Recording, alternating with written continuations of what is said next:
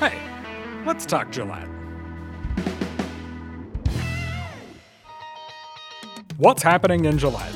Next week, on January 16th, is a Gillette City Council meeting. Before we get to the agenda, let's take a look at some other City of Gillette happenings in the next week or two. Next Monday, city offices will be closed, and if your regular trash day is Monday, it will instead be picked up on Tuesday. Hold on, I'm getting deja vu. Didn't I just tell you guys this? Like, right on the last podcast episode? It's because we're going to be closed again, this time in observance of Equality Day slash Martin Luther King Jr. Day, whereas last time it was for New Year's. Also, this time, the County Commissioners meeting will be moved from Tuesday the 16th to Wednesday the 17th at 9 a.m. Are you a morning person? Or are you the kind of person who can't deal with people until you've had your coffee? Regardless of which you are, you can get to know your Gillette City Council members and your caffeine fix next Wednesday at the Coffee with the City Council event at the Ice Cream Cafe. From 7 a.m. to 8:30 a.m. on the 17th, members of the City Council will be at the Ice Cream Cafe for coffee and to answer any questions and visit with citizens.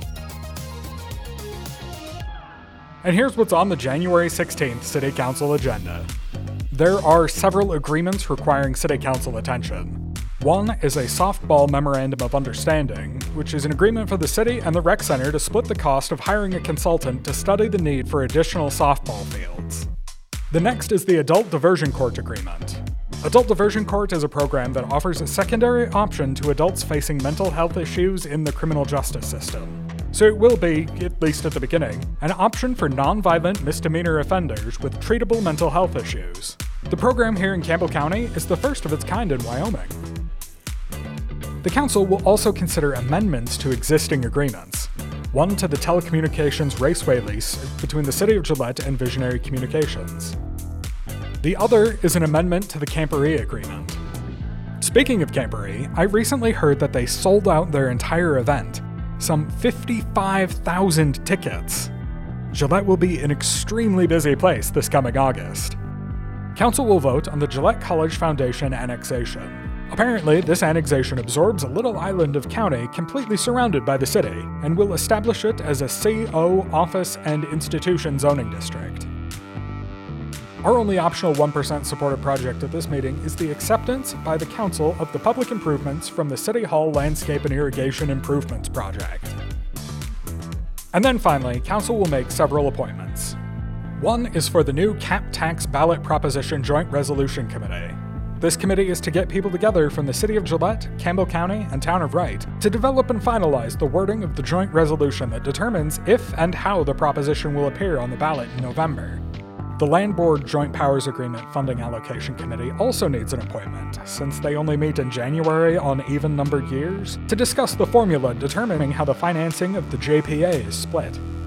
The Council will also determine Council liaison assignments for the year to a number of boards throughout the community. That's a brief look at the January 16th meeting. You can find the agenda on the city website, gillettewy.gov, and click on an item link in the agenda to get a deeper explanation of the topic and see any supporting documentation. Sign up to receive meeting notices by going to the same website and clicking on the notification program link in the quick link section at the top of the homepage.